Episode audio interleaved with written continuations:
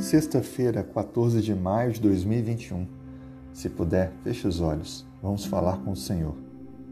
Louvamos o teu nome, querido Deus, porque tu és o Criador, o mantenedor e também o nosso Redentor.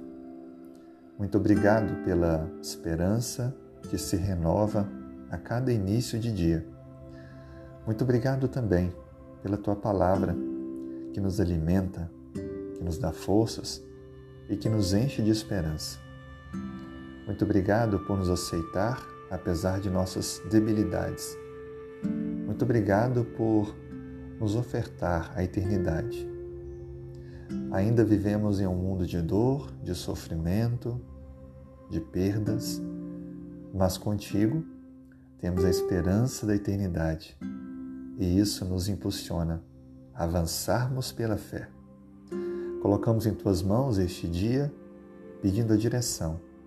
Conduza, ao Pai, nossos passos, dê-nos sabedoria para tomarmos decisões certas, nos traga proteção, nos dê saúde, abençoe nossa família, o trabalho e os desafios que temos que sejam vencidos pelo teu poder.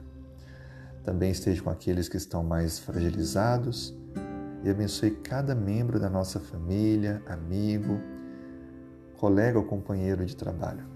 Que o Senhor possa atender a necessidade pessoal de cada um.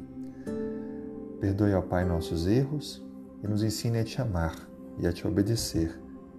É a nossa oração. Em nome de Jesus. Amém.